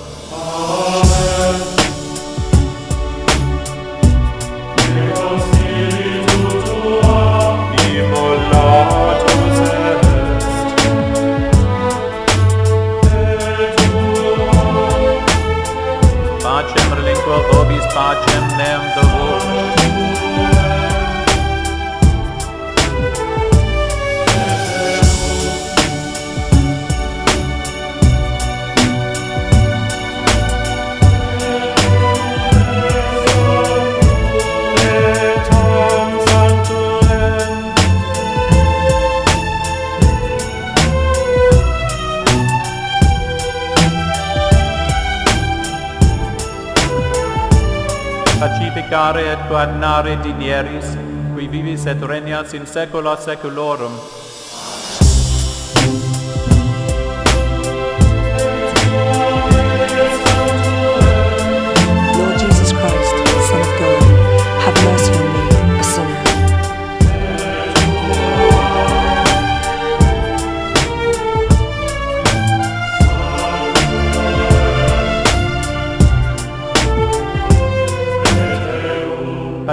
Pacificare et coadnare dinieris, qui vivis et regnas in saecula saeculorum.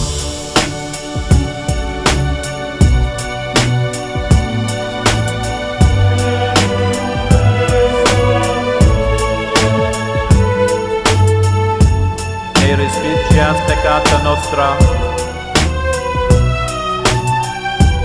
eamque secundum voluntatem tuam,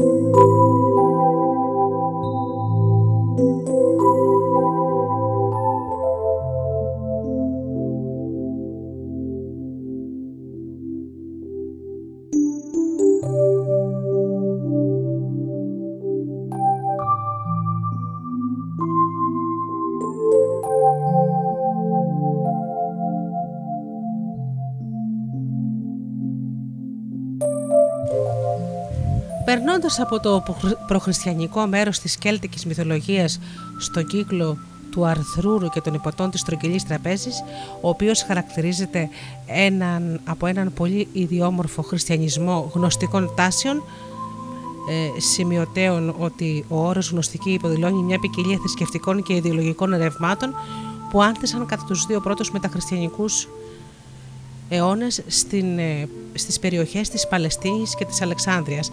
Ως επιτοπλίστων, οι ιδεολογικές αυτές τάσεις εκπροσωπούσαν κυρίως από το ελληνιστικό στοιχείο των περιοχών αυτών που επηρέασε πολλούς Ιουδαίους και Πέρσες στοχαστές και οραματιστές που ζούσαν εκεί, μιας και τα μέρη αυτά ήταν τότε σταυροδρόμια των εθνών.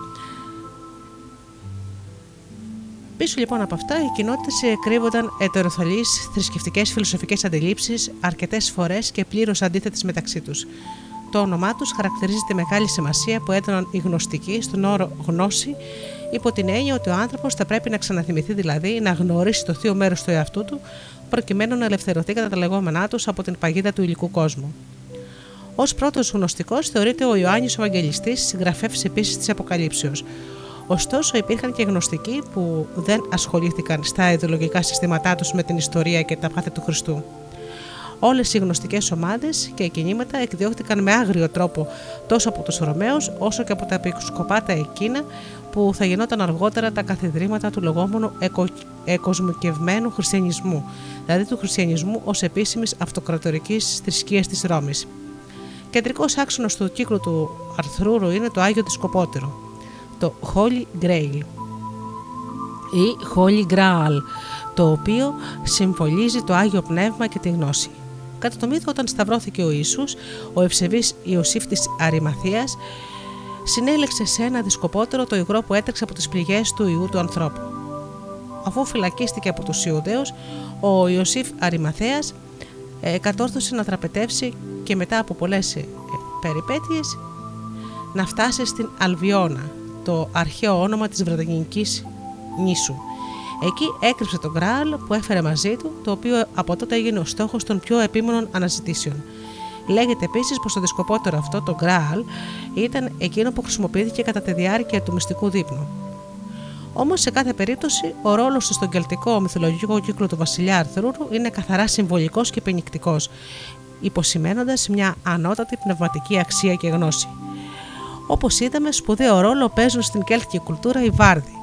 Έτσι και σε αυτόν τον μυθολογικό κύκλο, μεγάλη σημασία σε μορφή αναδεικνύεται ο μάγος Μέρλιν, ο οποίος ήταν και Βάρδος. Οι προφητείες του Μέρλιν στάθηκαν πάντα ένας πολύτιμος οδηγός για τους υπότες της στρογγυλής τραπέζης. Ο Μέρλιν απέκτησε μεγάλη φήμη όταν ε, βοήθησε τον βασιλιά Βόρτιγκερν να χτίσει τον πύργο του, πράγμα που αδυνατούσε να κάνει ο τελευταίος εξαιτίας ενός παράξενου φαινομένου. Όταν έκτιζε τα θεμέλια, αυτά εξαφανιζόταν την επόμενη μέρα με ένα ανεξήγητο τρόπο. Ο Μέρλιν υπέδειξε στο Βασιλιά πως η αιτία που προκαλούσε αυτό το φαινόμενο ήταν δύο δράκοι που βρισκόντουσαν σε μία λίμνη βαθιά κάτω από τη γη, οι οποίοι κατέστρεφαν συνεχώς ό,τι πήγαινε να χτίσει ο Βασιλιάς.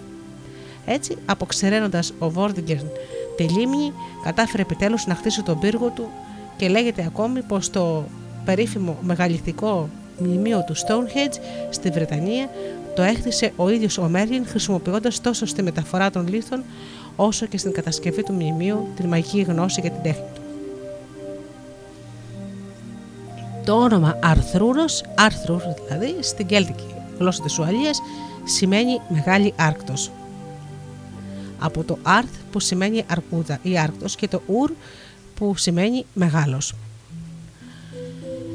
Ο πατέρας του ήρωα που έμελε να γίνει ο βασιλιάς της Βρετανίας ήταν ο Ούθερ Πέτραγκον, αυτός βασίλευε στις περιοχές της Ουαλίας και της Αγγλίας, χωρίς να έχει συναντήσει ποτέ το γιο του, μιας και όταν γεννήθηκε η μητέρα του, τον έδωσε για ηθοσία σε μια οικογένεια ευγενών από φόβο μην τροπιάσει τον Βασιλιά, εξαιτίας του ότι συνέλαβε τον Αρθρούρο από κάποιο πνεύμα και όχι από αυτόν. Όταν κάποτε ο Ούθερ Πέτραγκον αρρώστησε πολύ βαριά και ο θάνατος βρισκόταν πολύ κοντά του, έδωσε κατόπιν συμβουλή του μεγάλου Μέρλιν την εντολή να μπήξουν οι στατιώτε τους σε ένα βράχο το τρομερό σπαθί στον κόσμο, το Excalibur. Το Excalibur ήταν ένα μαγικό σπαθί που καθιστούσε τον κάτοχό του ανίκητο. Σύμφωνα με μια προφητεία του Μέρλιν, μονάχο ο Αρθρούρος, ο γιος του βασιλιά του Ούθερ Πέτραγκον, ε, θα μπορούσε να σύρει από το βράχο το σπαθί και να γίνει ο βασιλιάς της Βρετανίας μια και η θέση που υποφθαλμιούσαν πάρα πολύ, καθώς και ο πατέρας του Αρθρού ήταν εθιμοθάνατο, ενώ ο γιος του θεωρείται χαμένος για πάντα. Πράγματι, πολλοί δοκίμησαν να τραβήξουν το Excalibur από την πέτρα για να διαπιστώσουν όμως με μεγάλη απογοήτευση πως κατά κάποιο τρόπο αυτό ήταν αδύνατον. Αυτή η απογοήτευση μετατράπηκε σε απελπισία όταν είδαν, όταν είδαν ένα νεαρό, ο οποίος τυχαία περνούσε από εκείνο το μέρος, αναζητώντας ένα ξύφος για να το κάνει δώρο στον αδερφό του. Να προσέχει το πολύ όμορφο σπαθί που ήταν μπηγμένο στο βράχο και με μεγάλη ευκολία να το τραβάει επάνω. Η αποκάλυψη του νέου βασιλιά ήταν πλέον αναμφισβήτητο γεγονός. Μετά από παρότριση του μάγου Μέρλιν, ο, Αρθ, ο Αρθρούρος παντρεύτηκε την Γουίνιμπερ, η οποία θα γινόταν πλέον η αχώριστη σύντροφος του βασιλιά της Βρετανίας. Εκείνο τον καιρό οι Αγγλοσάξονες δεν κατήχαν μεγάλο μέρος του νησιού. Και το ολοκληρωμένο αρχέτυπο της δέσπινας χειρία ανάμεσα στο κύκλο των υποτών της στρογγυλής τραπέζης. Ο Αρθρούρος μετά από μάχες υπέταξε πολλές χώρες στο βασιλειό του περιοχές που ανήκουν τόσο στην Βρετανική νήσο όσο και στη Γαλατεία. Ακόμη εκείνη την περίοδο ο Αρθρούρος είχε μια περιπέτεια στην οποία κινδύνευσε να χάσει τη ζωή του εξαιτίας της μοχθηρίας ε, της αδελφής του, της μάγισσας Μοργάνα.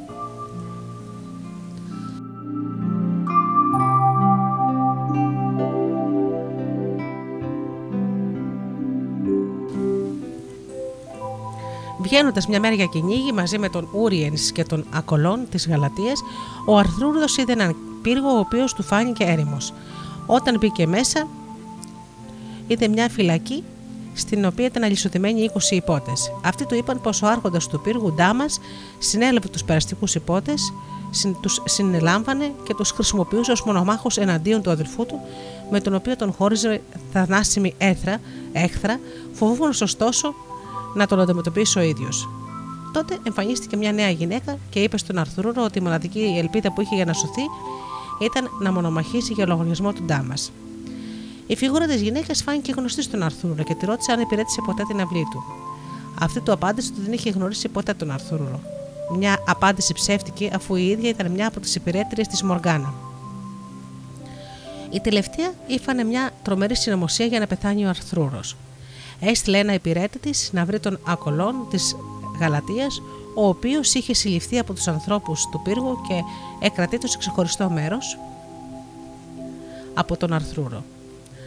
Ο υπηρέτης είπε στον Ακολόν πως η Βασίλισσα Μοργάνα του στέλνει το φημισμένο Excalibur με το οποίο θα έπρεπε να μονομαχήσει την επόμενη μέρα και να σκοτώσει τον αντίπαλό του.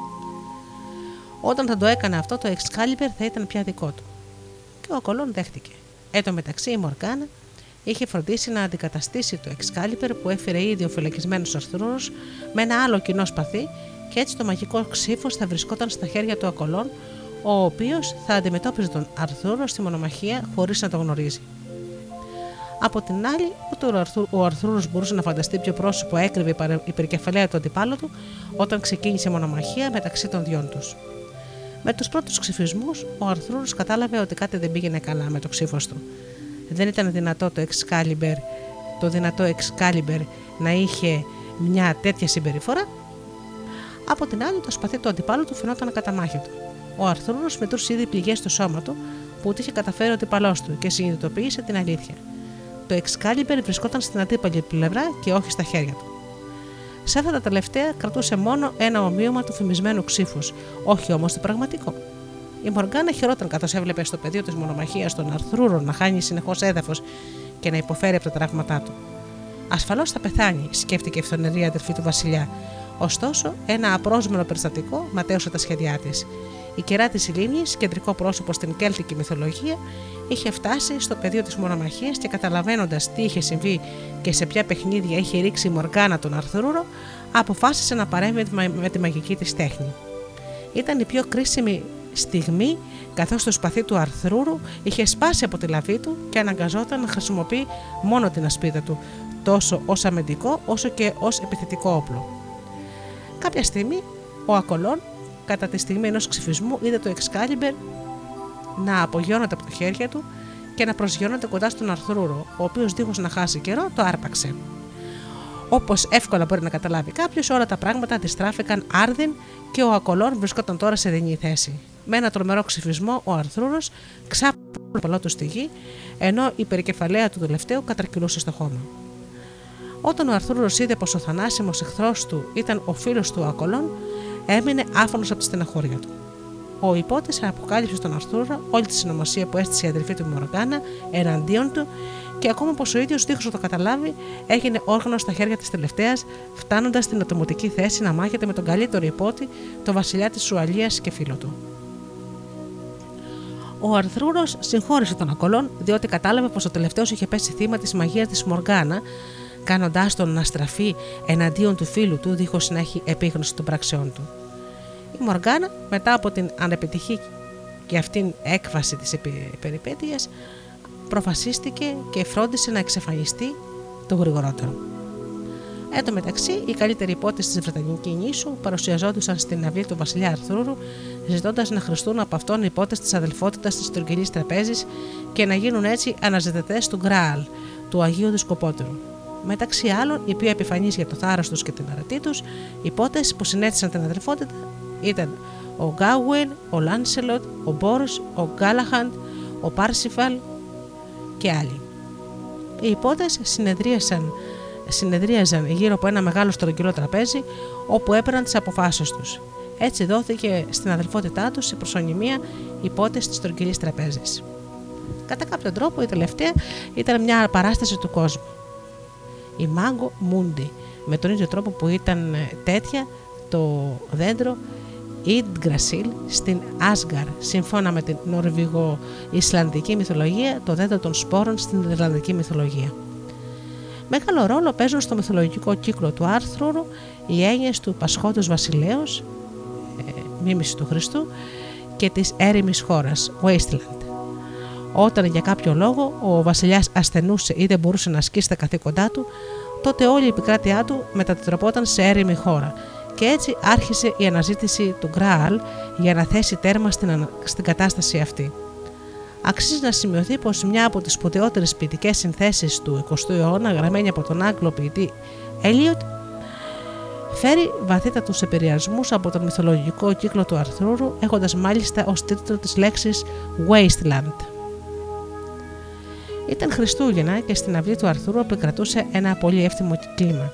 Λόγω των εορτών και των αγώνων που είχαν οργανωθεί από τους υπότες, πράγμα που συνέβαινε κάθε χρόνο την ίδια μέρα. Καθώς η χαρά είχε φτάσει στο αποκορύφωμά της, μια μυστηριώδης φιγούρα εμφανίστηκε στην αυλή, σκορπώντας το δέος στου ανθρώπους που συμμετείχαν στις γιορτές. Η περικεφαλαία και η πανοπλία του παράξενου επισκέπτη ήταν πράσινη, όπως επίσης και το άλογο του που ήταν ντυμένο με πράσινα ενδύματα.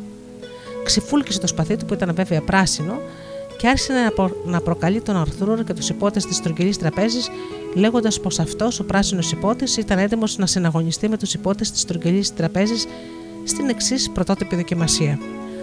Ο ίδιος θα δεχόταν πρώτος ένα χτύπημα από, χτύπημα από τον πέλεκι ενό υπότη στο λαιμό του, με τον όρο πως ο δεύτερος σε ένα χρόνο και μια μέρα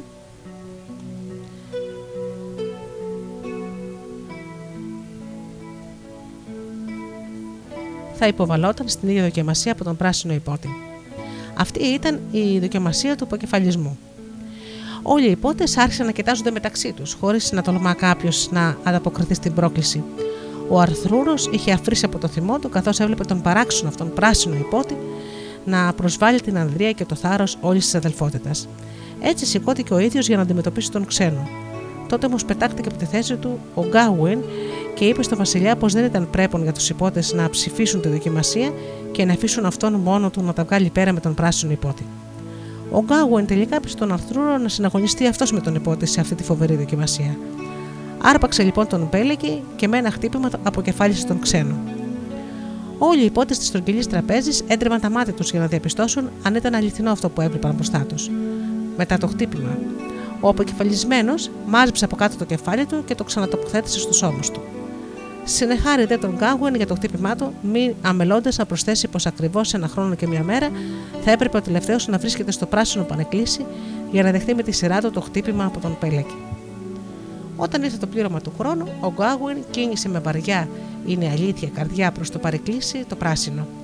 Δεν μπορούσε να κάνει αλλιώς, διότι ένας υπότης και μάλιστα τη στρογγυλή τραπέζη δεν θα έπρεπε ποτέ να παραβεί την υπόσχεση ή τον όρκο του. Εάν έκανε αυτό το τελευταίο, θα χαρακτηριζόταν αυτομάτως ανάξιος του αξιώματος της υποσύνης. Έτσι, όταν κάποια στιγμή αντίκρισε απέναντί του τη φοβερή φιγούρα του πράσινου υπότη να κραδέγει στο χέρι του που πέλεγε, παρακάλεσε τον τελευταίο να δώσει το χτυπημά του όσο πιο γρήγορα γινόταν για να μην παραταθεί περισσότερο η αγωνία του. Ο πράσινος όμως ε, συνεχώς μιλούσε μισοπροκαλώντας και μισοεπενώντας τον Γκάγουεν, κάνοντας έτσι το δεύτερο να λούζεται στην κυριολεξία από κρύο υδρότα, ώσπου στο τέλος δεν άντεξε.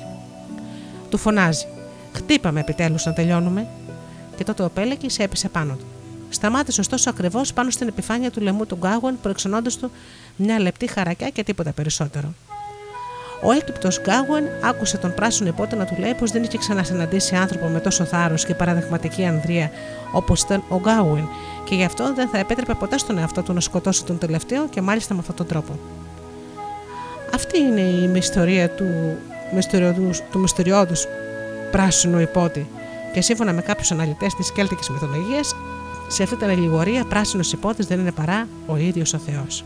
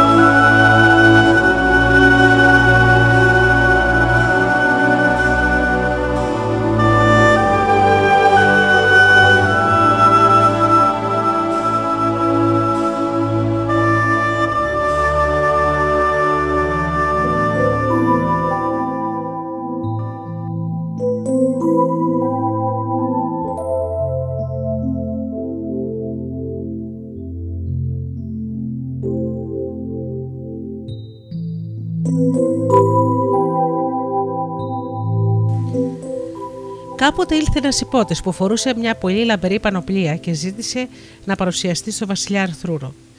Όταν οδηγήθηκε μπροστά στο βασιλικό θρόνο, αντί να κάνει οποιαδήποτε κίνηση σεβασμού, μπήκε το χωρί περιστροφές στο θέμα, με ύφος μάλιστα πολύ περιφρονητικό. Κρατώ στη χώρα από την οποία δεν υπάρχει επιστροφή υπότε και γυναίκες της αυλής σου φυλακισμένους για πάντα. Όλα τα πλούτη σου δεν φτάνουν για να εξαγοράσεις την ελευθερία τους και οποιαδήποτε επιχείρηση για την απελευθέρωσή τους είναι καταδεκασμένη σε αποτυχία. Ο Αρθρούνο έμεινε άναυτο διότι γνώριζε ότι αυτός υπόθεση είχε δίκιο. Πράγματι. Κανείς δεν θα μπορούσε να επιστρέψει ζωντανός από αυτή τη χώρα. Ωστόσο, πριν φύγει ο υπότης, είπε πως θα γύριζε πίσω όλους τους φυλακισμένους, αρκεί να πήγαινε να τους παραλάβει η Βασίλισσα Γκουίνιμπερ μαζί με τον έμπιστο ακόλουθο του Αρθρούρου. Αυτός ο πολύ παράξενος όρος έβαλε σε σκέψη στον Αρθρούρο. Ασφαλώς κάποια παγίδα βρισκόταν πίσω από τα τελευταία λόγια του δρασίτου του επισκέπτη. Ο Κέι, υπότη της αυλής, ποθώντας να απελευθερώσει τους φυλακισμένους, σηκώθηκε και είπε στον Αρθούρο ότι αν δεν του εμπιστευόταν την δεσπε- τη δέσποινα Γουίνιβερ για να πάνε μαζί σε αυτή την αποστολή, θα έβγαινε οριστικά από τη δούλεψη του βασιλιά. Ο Αρθούρο, μη θέλοντας να στερηθεί τις υπηρεσίες ενός τόσο πολύτιμου υπότη, προσπάθησε να πείσει τον Κέι, δίχως όμως να αποτέλεσμα, και ο τελευταίος ήταν οργισμένος και αποφασισμένος να ανταποκριθεί στην πρόκληση. Ο Αρθούρο, με μεγάλη προθυμία και ανησυχία, δέχτηκε τότε να πάρει ο Κέι την Γκουίνιβερ και να πάνε μαζί προς το δάσος, όπου θα παραλάμβαναν σύμφωνα με ό,τι τους υποσχέθηκε ο υπότης που εμφανίστηκε στην αυλή τους φυλακισμένους. Όταν η Βασίλισσα και ο Κέι ξεκίνησαν, ο Γκάγουεν, ο οποίος ήταν και ανιψιός του Αρθρούρου, είπε στον τελευταίο να τους ακολουθήσουν από φόβο μήπως πέσουν σε κάποια παγίδα. Τότε ο Αρθρούρος ανέβηκε στο άλογό του και παρακάλεσε τον, ε, τον Γκάγουεν και όποιον άλλον θα ήθελε να έρθει μαζί τους να ξεκινήσουν για να προλάβουν την Γκούνιβερ και τον Κέι που ήδη είχαν ξεμακρύνει πολύ από το κάστρο. Μαζί τους ήρθε και ο θαραλέος Λάνσελοτ, πατέρας του νεαρού υπότη Γκάλαχαντ. Κάποια στιγμή οι υπότες σταμάτησαν στα άλογά τους μέσα στο δάσος διότι είδαν στο χώμα ίχνη από μία μάχη που θα έπρεπε να είχε προηγηθεί όχι πριν από πολλή ώρα. Οι υπότες έστειλαν τα καλοφτιαγμένα ξύφη τους και είπαν ότι τα πράγματα ήταν πολύ δύσκολα τώρα, μιας και η Γουίνιβερ, η δέσπινα και η κυρία όλων τους και η γυναίκα του Αρθρούρου, δίχως άλλο θα βρισκόταν όμερος και μάλιστα όχι σε ένα συνηθισμένο τόπο, αλλά στη χώρα από την οποία δεν υπάρχει επιστροφή. Δεν είχαν ωστόσο άλλη επιλογή από το να συνεχίσουν την αναζήτησή τους, που τους έφερε σε ένα πύργο. Οπωσδήποτε βέβαια σκέφτηκαν οι υπότες θα μάθαιναν εκεί κάποιες πληροφορίες, ίσως πολύτιμε, για τον τρόπο που μπορεί να εισέλθει και να εξέλθει κάποιος από τη χώρα στην οποία εκρατεί το όμερος η Κουίνιβερ.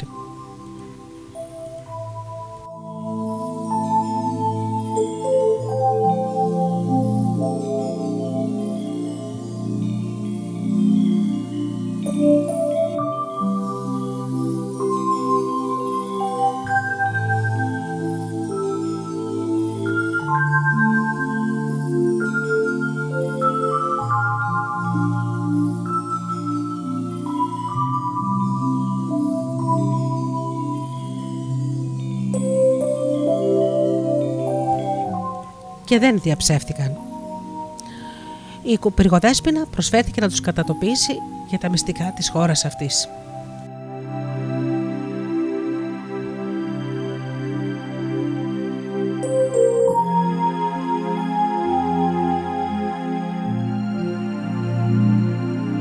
Δύο δρόμοι οδηγούσαν προς τη χώρα από την οποία δεν υπάρχει επιστροφή. Ο πρώτος ήταν η υποβρύχια γέφυρα και ο δεύτερος η γέφυρα του ξύφους. Η, δεύτερη μάλιστα, η δεύτερη μάλιστα θεωρείται και ως η πλέον επικίνδυνη, όμως και η πιο σίγουρη ότι θα οδηγούσε τον Αναβάτη ή τον Πεζοπόρο προς τη μυστηριώδη χώρα. Ο Γκάουι προχώρησε προς την υποβρύχια γέφυρα, ενώ ο Λάνσελοτ, πολύ ρεψοκίνδυνος όπως πάντα, θα επιχειρούσε να διαβεί τη γέφυρα του ξύφους.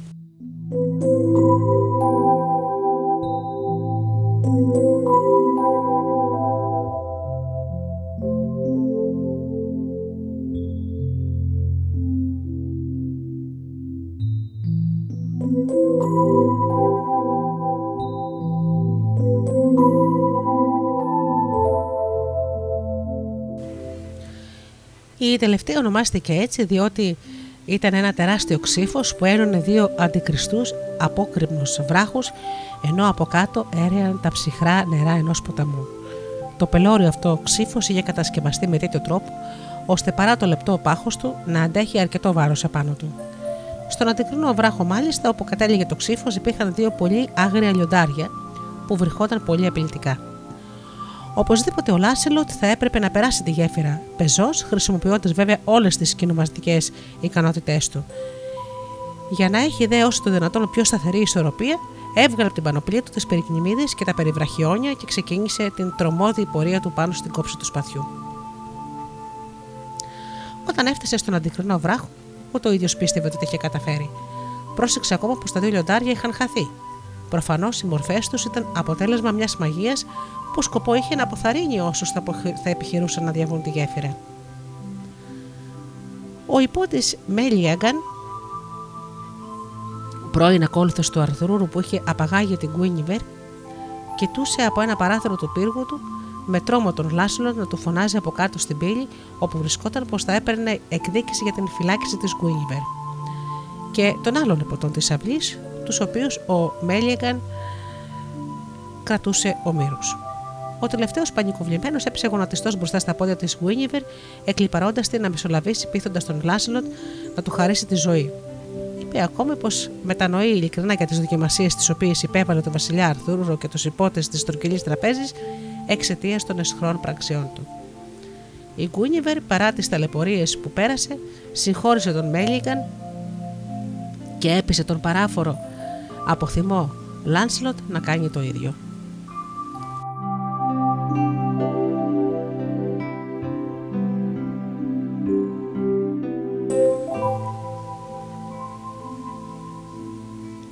My lady, αποκρίθηκε ο Λάνσιλοτ. Εφόσον μου το ζητάτε εσείς, δεν μπορώ να αρνηθώ. Στις τελευταίες αναζητήσεις τους για την ανεύρεση του Γκράλ, οι ιππότες της στρογγυλής τραπέζης περιέπιπταν σε περιπέτειες από τις οποίες έβγαιναν σώοι χάρις στη δύναμη της πίστης τους και στην ικανότητα να χειρίζονται επιδέξια το ξίφος τους. Κάποτε οι ιππότες Γκάλαχαντ, Μπόρς και Πάρσιφαλ μαζί με την αδελφή του τελευταίου Ντίντρεντ βρέθηκαν μπροστά σε ένα κάστρο το οποίο οι ένοικοι φάνηκαν πολύ εχθρικοί απέναντι στους πρώτους.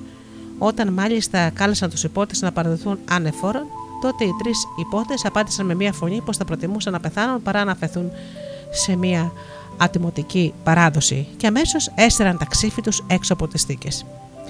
Στη μάχη που επακολούθησε, οι υπότε της τρογγυλή τραπέζης αποδείχτηκαν τόσο δεινοί ξυφιστές που απόθεσαν τους εχθρούς τους μέσα στο κάστρο όπου τους καταδίωξαν και εκεί τους σκότωσαν όλους. Τότε προέβαλ, πρόβαλε ένας φοβισμένος ιερέας, ο οποίος υποδέχτηκε τους υπότες ως απελευθερωτές του κάστρου, λέγοντας ότι εκείνοι με τους οποίους πολέμησαν ήταν οι σφετεριστές της περιουσίας του κόμι Έρνοξ και κρατούσαν στη σκλαβιά τόσο τον τελευταίο όσο και τους υπόλοιπους κατοίκους του κάστρου. Ο κόμις όμως ήταν ετοιμοθάνατος εξαιτίας μιας βαριάς αρρώστιας. Αφού ευχαρίστησε τους υπότες, επευθύνθηκε στον Κάλαχαντ και του είπε πως θα έπρεπε να βρει τον Πάσχοντα Βασιλιά που θα ήταν πολύ καιρό άρρωστος για να τον βοηθήσει. Αφήνοντας το κάστρο, οι τρεις υπότες και, και η Ντίντρεν προχώρησαν μέσα σε ένα δάσος όπου αντίκρισαν ένα πραγματικά παράξενο πράγμα. Ένα ελάφι να οδηγεί τέσσερα λιωτάρια προς ένα παρεκκλήσι που βρισκόταν εκεί κοντά. Σίγουρα ένα τέτοιο ετερόκλητο συνδυασμό δεν συναντά κάποιος κάθε μέρα στον δρόμο του και έτσι οι υπότες αποφάσισαν να ακολουθήσουν το ελάφι και τα λιοντάρια. Μπαίνοντας μέσα στο παρεκκλήσι, είδαν έναν ιερέα να ψάλει τη λειτουργία του Αγίου Πνεύματος.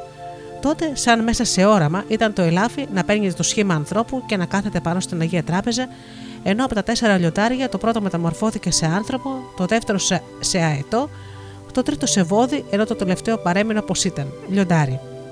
Κατόπιν έκπληκτοι οι υπότε, οι υπότες είδαν τι φιγούρε αυτές να σηκώνουν την ανθρώπινη μορφή που ήταν πριν άνθρωπος και να τον μεταφέρουν μέσα από το παράθυρο του παρεκκλησιού έξω, δίχως να σπάσει το γυαλί του τελευταίου, το οποίο παρέμενε άθικτο, λες και κανένας δεν το είχε ακουμπήσει.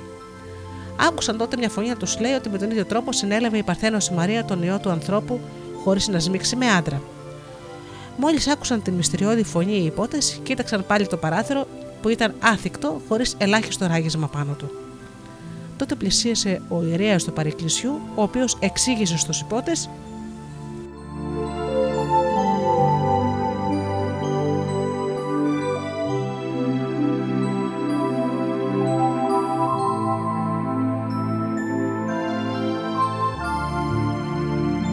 εξήγησε στους υπότες ότι το ελάφι το οποίο είδαν ήταν σε αυτό το ζωντανό όραμα συμβόλιζε τον Ιησού ενώ ο αετός, ο άνθρωπος, το βόδι και το λιωτάρι συμβόλιζαν τους τέσσερις Ευαγγελιστές που κατέγραψαν τη ζωή του ιού του ανθρώπου.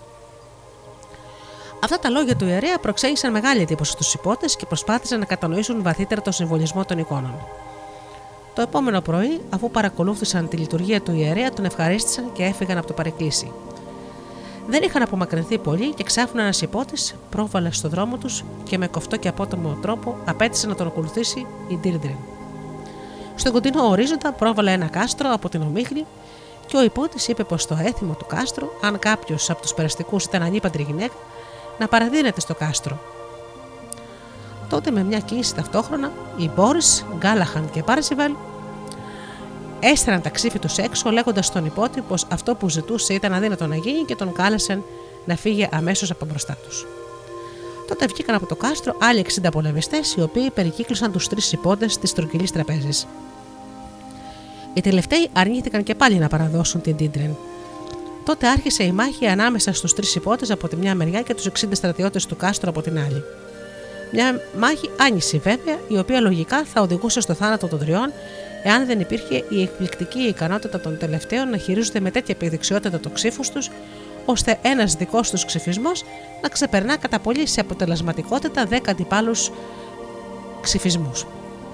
Ειδικά ο Γκάλαχαν διακρίθηκε στη μάχη όχι μόνο για την επιδεξιότητά του, αλλά και για το απίστευτο θάρρος του, καθώς ορμούσε από τον έναν αντίπολο στον επόμενο, όπω σε πεταλούδα που πετάει από λουλούδι σε λουλούδι. Οι στρατιώτες του κάστρου κινδύνευσαν να αποδεκατιστούν πλήρως όταν διέκοψε ξαφνικά τη μάχη ο άρχοντας του κάστρου, ο οποίος υποκλήθηκε μπροστά στην ανωτερότητα και στην έξοχη ανδρεία των τριών υποστών της στρογγυλής τραπέζης. Είπε ακόμη πως δεν θα απαιτούσε τίποτα από αυτούς και έδωσε τον λόγο του πως θα τους φιλοξενούσε αν δεν είχαν άλλο κατάλημα για τη νύχτα που ήδη είχε αρχίσει να πέφτει βαριά πάνω από το μυστηριακό, ομιχλώδες ουαλικό τοπίο.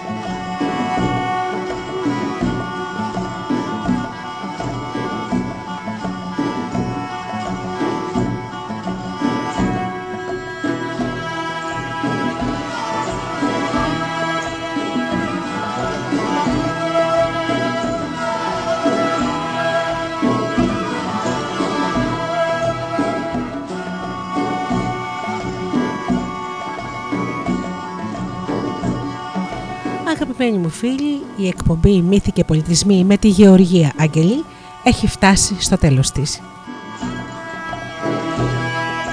Να σας ευχαριστώ θερμά για αυτές τις δύο ώρες που κάναμε μαζί το ταξίδι μας στην Κέλτικη μυθολογία. Ανανεώνω το ραντεβού μας για το επόμενο Σάββατο, φίλοι μου.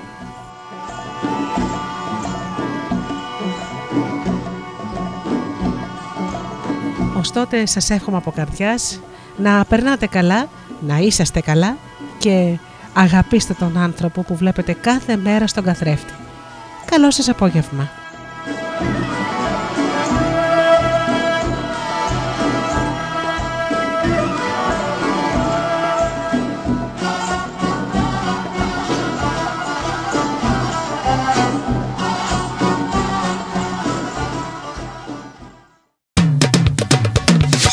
www.studiodelta.gr